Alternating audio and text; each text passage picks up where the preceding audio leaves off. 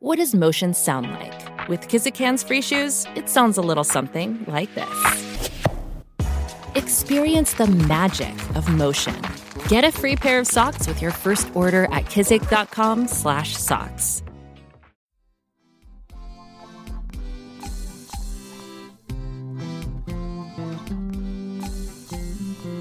Welcome to Baldhead Bible Podcast, making the Bible come to life, featuring the expository preaching of Dr. John Katzian. Baldhead Bible Podcast is committed to keeping our show free to the public. However, as with everything, there are expenses involved, so if you would like to contribute, head on over to patreon.com. That's patreon.com forward slash baldhead Bible and there you can become a supporting member for as low as $1 a month. While there, please check out some of the bonus material available only to our BHBP supporters. And some of that material includes Bible study guides to help you use the podcast to minister to your children, to minister in a Sunday school class, and to have some quality family devotions.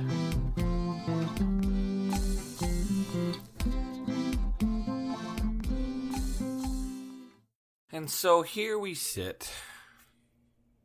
Saul has just bungled it completely and attempted to become a priest when he had no right to take that role. And we're beginning to see a Saul here who acts rashly and doesn't think things through and tries to step out in faith when he should wait. And we're going to see today probably should have stepped out in faith and not waited when he decides to wait. And it's like he always makes the wrong decision. From a man who was filled with the Holy Spirit and did some great things early on in fighting the Philistines here, we're starting to see a man who hides among the baggage, who is fearful, who is afraid, and who is faithless. So Saul attempts to keep his troops from failing and falling away by sacrificing when he should not. Samuel tells him, Because you did that, you've lost the kingdom. Your family will not be king because you chose to defy God. Well, the problem is, he's still got this Philistine problem. He has these troops that are arrayed before them like a sand of the sea. And it seems like Saul was so busy to keep his troops with him that again he goes ahead and sacrifices, but now he should act. Now he should step out in faith and do something, but instead we find him at the beginning of chapter 14. It says, one day, Saul is just sitting around and he's not doing anything and he's just sitting, as it says there, in a pomegranate cave at Gibeah. He's just hiding out.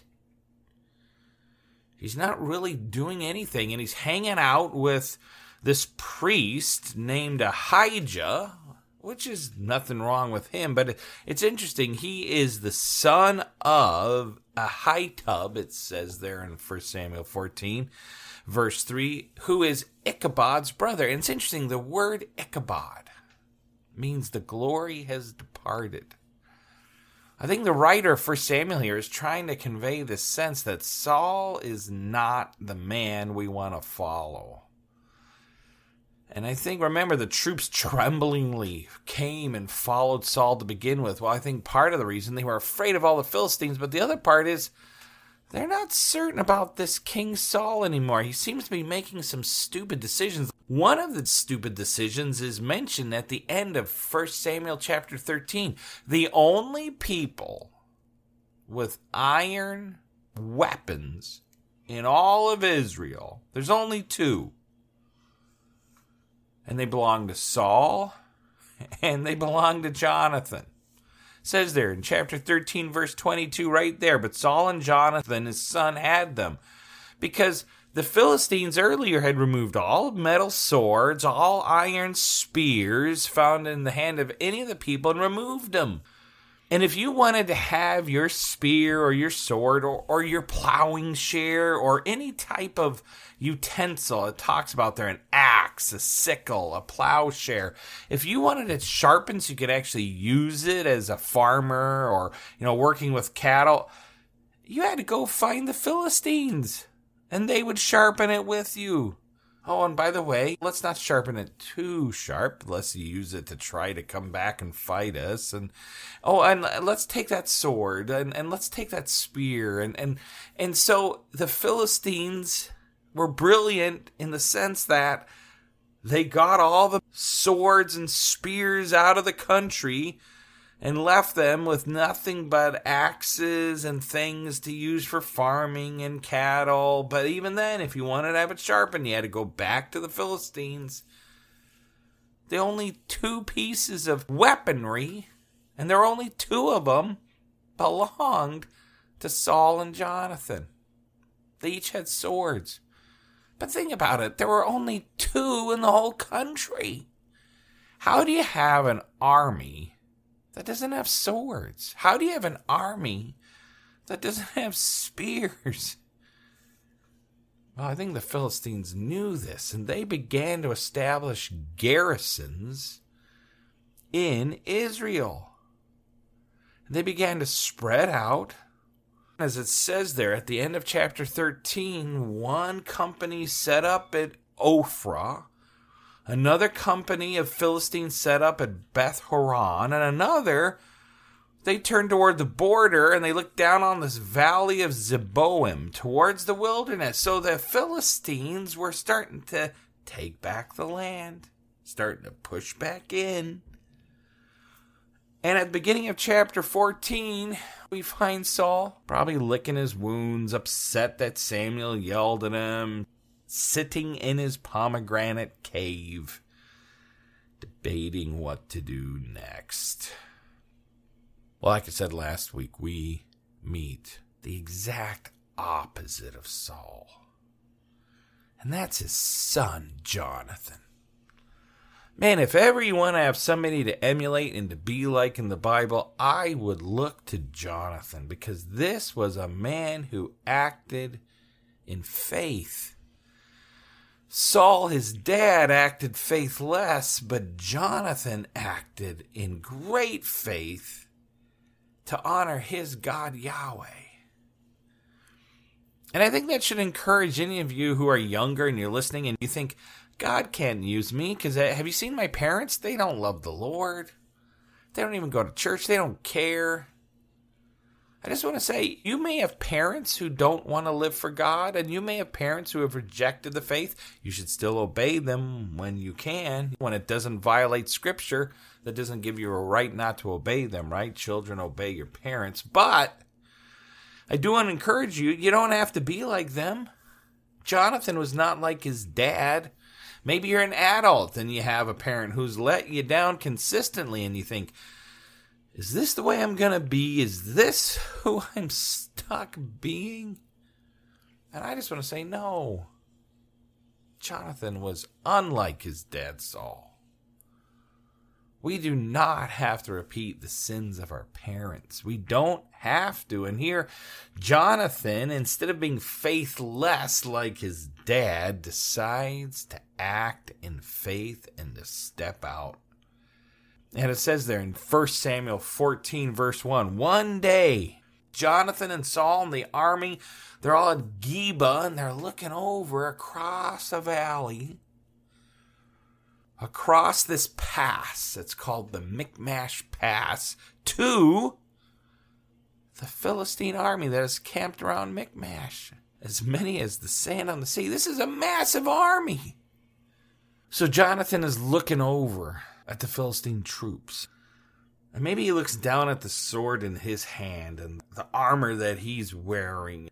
And he realizes this is the only other set in all of Israel. This is it. My dad's got the other. He's hanging out in this cave. I've got to do something. And then he looks over and, and, and he sees that there's this pass, the Michmash pass between him and his ability to get to that garrison of the Philistines. And, and he thinks, you know, I've got to do something. I, I can't just sit here and my God is amazing. And, and he shows great faith in God and he says, we can do something. So he turns to his armor bearer and he says, you know what, armor bearer? We don't know his name, it never says, but hey, armor bearer, l- let's go over that Philistine garrison. Let's go check it out. Let's do something. I think Jonathan was a great leader because this armor bearer, his life's on the line. But he looks at Jonathan, and again, we're talking two people versus thousands upon thousands. But the armor bearer is basically like, okay, yeah, let's do it. And maybe Jonathan made him. I don't think so. I think Jonathan led in courage and his leadership was infectious. So him and the armor bearer head out towards this pass and towards the garrison of the Philistines, but they don't tell anybody. Like I said, the, the troops are all arrayed. Saul's troops are right there in Geba, but they're doing nothing, and Jonathan feels like he has to do something, so him and his armor bearer silently sneak out. And they head towards that garrison of the Philistines. And they walk their way down into the Michmash Pass. And they start to work their way down there. And then they finally get down to the bottom of the Michmash Pass. And they start to walk a little bit through that pass, and, and then they come to these two cliffs. These two massive cliffs, or the Bible calls them rocky crags, and these were well known landmarks, so well known that people gave him names. There was one called Bozez, and the other was called Seneh.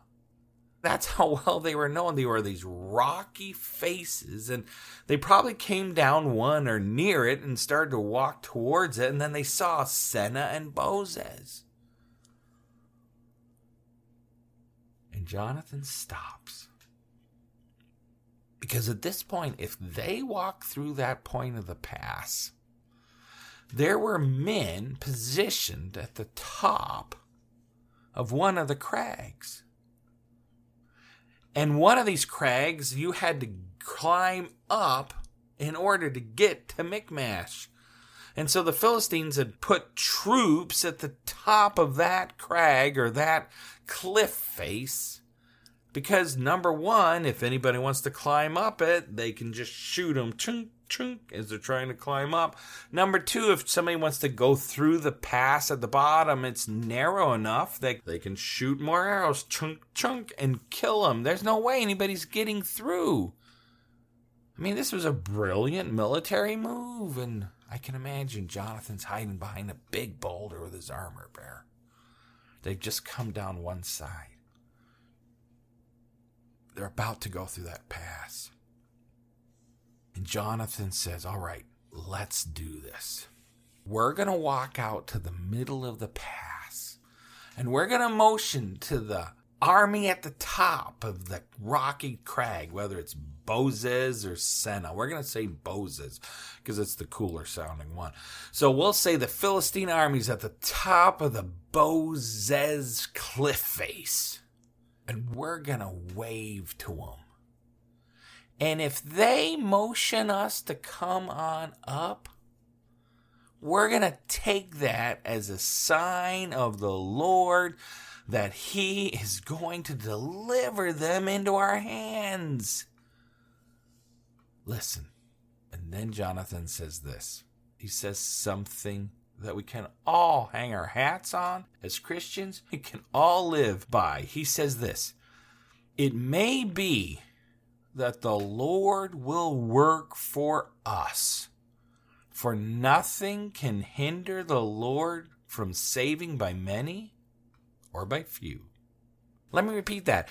Jonathan says, You know what? Let's do this because we serve a God that nothing can hinder him from deciding to save by a massive army or, or just by two of us, by few. The Lord can use either. He can use a massive army to accomplish his will, or, or he can just use us too. And maybe Jonathan told him the story of Gideon, where Gideon took on this massive army with just 300 and they were outmatched dramatically. And Jonathan says, God can do amazing things by many or by few. And he probably looked at his armor bearer, just us two. His armor bearer smiled, and man, he's thinking, I'm so glad I'm with Jonathan. So Jonathan walks out into the middle of that pass. On one side is a huge rocky cliff.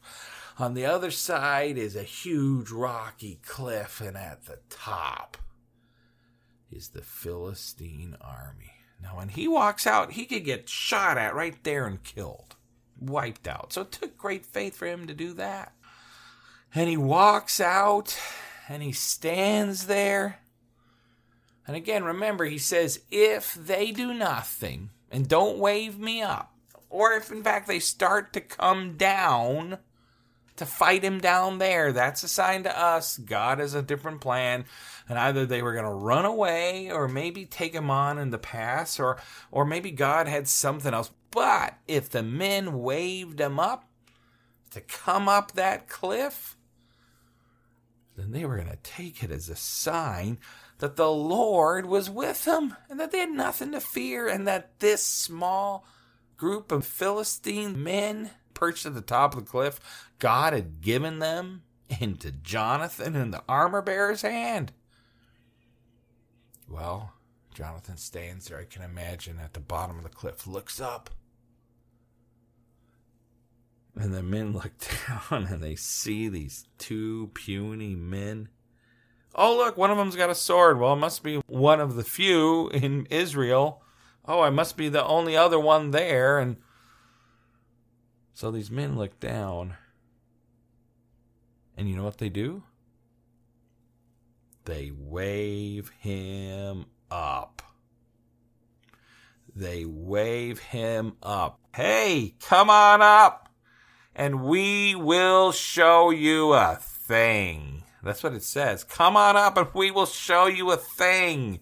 What that basically means is come on up, and we're going to beat the snot out of you. We're going to show you a thing. We're going to kill you. We're going to totally slaughter you. Come on up. We're going to show you a thing. And when they did that, I think a big smile came across Jonathan's face because he realized God was going to give them the victory and maybe Jonathan and the armor bearer high five and they're excited. Well, they begin to climb. Because there wasn't a nice little path up, this was a sheer cliff face. Can you imagine climbing with metal armor and a sword?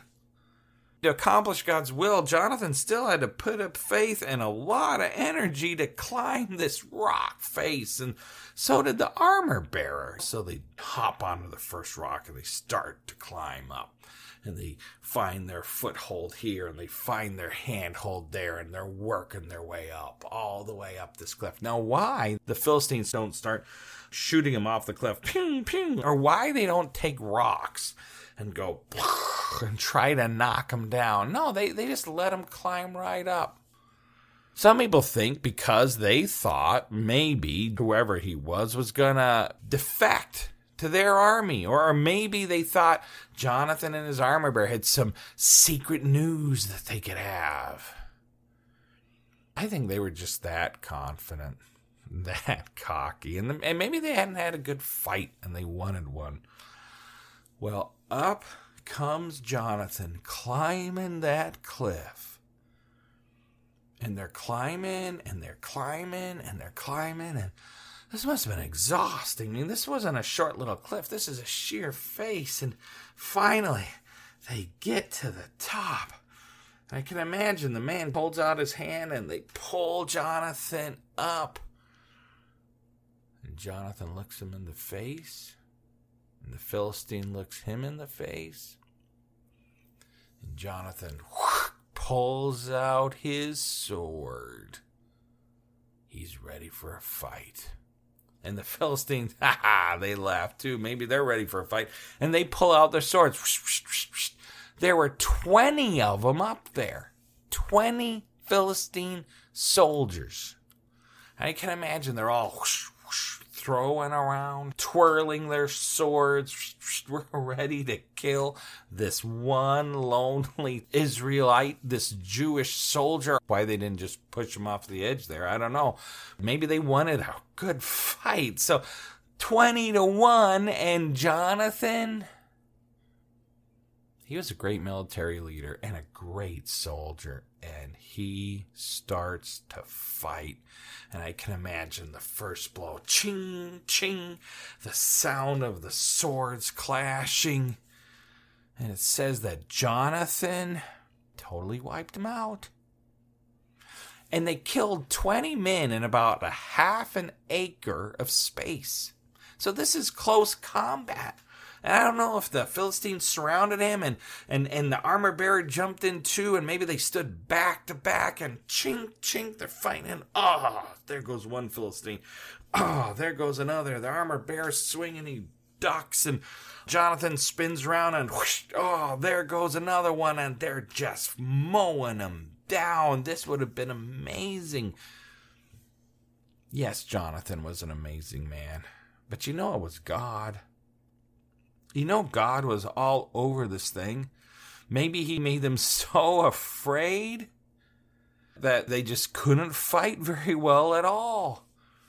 Well, Jonathan and his armor bearer, they just totally slaughter these 20 men. And run! They're charging on further and they run up the hill a little bit and they get into the garrison where all the Philistines are. And it says that the Philistines, this garrison of troops, they began to be afraid. You know why? Because they just saw Jonathan kill 20 men, and maybe they thought, wait, there is probably more than just two. Probably aren't thinking two men can take out 20. Maybe they're thinking a whole lot more are there. Maybe this is around dark and they can't see very well, but the other reason they're afraid it's because God is fighting for him, and God sends an earthquake and the earth starts to rumble. So here comes Jonathan and his armor bearer, and they're fighting and they're killing, and people are thinking there's more than just two men, and then the earth is rolling and cracking open, and the men are what? And it says the Philistines are panicking and they are running everywhere, and they are set in a great panic. And Saul sits up Maybe he feels the rumbling. He's in Gibeah there and he looks across at Michmash and this vast army is starting to disperse. The Philistine army is starting to run away in a panic and it says that Saul finally gets an idea and he says, All right, let's count and see who's among us. He starts to count the troops he has and what's happening? Are, some troops over there? And then they realize Jonathan's missing. And he's the one who's doing all this. So Saul says to the high priest, Ahijah, okay, bring the this thing that the priest would have on his chest to basically decide what the will of God was. And he says, Bring it. And so he brings it, and Saul and the priest are trying to work out what to do. Should Saul attack? Should he not? This shows great lack of faith. Here you have the Philistine army in total disarray. They're running all over the place. Don't you think the will of God is obvious at this point? But again, I wonder if Saul is trying to hem haw his way out of it and he's still upset at Samuel and he just doesn't know and he's showing great lack of leadership. Well, his son Jonathan is kicking butt and taking names, you know, just him and his armor bearer and God. Well, Saul says, All right, stop. This is ridiculous. No, I know what the will of God is. Finally, he wakes up, and it says there that he rallies the troops and they go into battle. Saul finally gets the army moving because they see how much confusion and how the Philistines, it says, turn against their own army. They're so confused, they start killing themselves. Well, when they see that, the army runs in.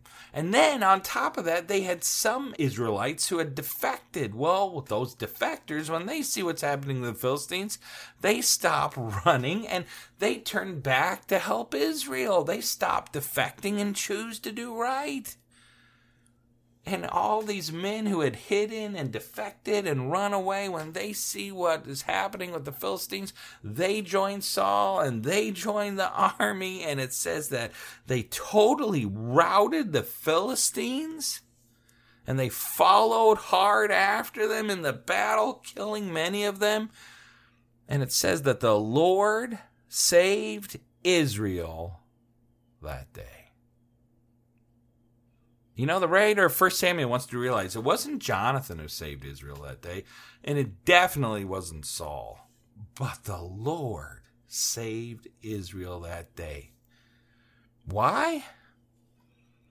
Because one young man saw what he had and thought, how can I use this for the Lord? He saw the only weapons in all of Israel, him and his dad, and he thought, I'm just sitting here not doing anything with it. And he looked at his talents and he looked at his abilities, but he ultimately looked to Yahweh. And he said, You know what? The Lord can save by many or by few. Let's do this. And the mighty God of Israel and the same God we serve today used those two young men to save the day for Israel because the adults did nothing. And I just want to encourage us all. Let's live by faith. Let's step out in faith. The same God that works miracles back then that can save by many or by few is the same that can do it today. He can save by many or by few because it all comes down to God. Will you let God use you? Instead of looking at what you don't have and the abilities you don't have and the opportunities you don't have and the things you don't have, instead of looking at that, say the Lord can save by many or by few. The Lord can save by multi talented, brilliant, wealthy people. God can use them, or He can use me. My simple life with my low income or my lack of ability or my lack of standing in the community. All God wants us to do is just take what we have and step out in faith and trust Him for the outcome. I'm so thankful Jonathan did. Let's do that today. Thank you for listening to Baldhead Bible Podcast.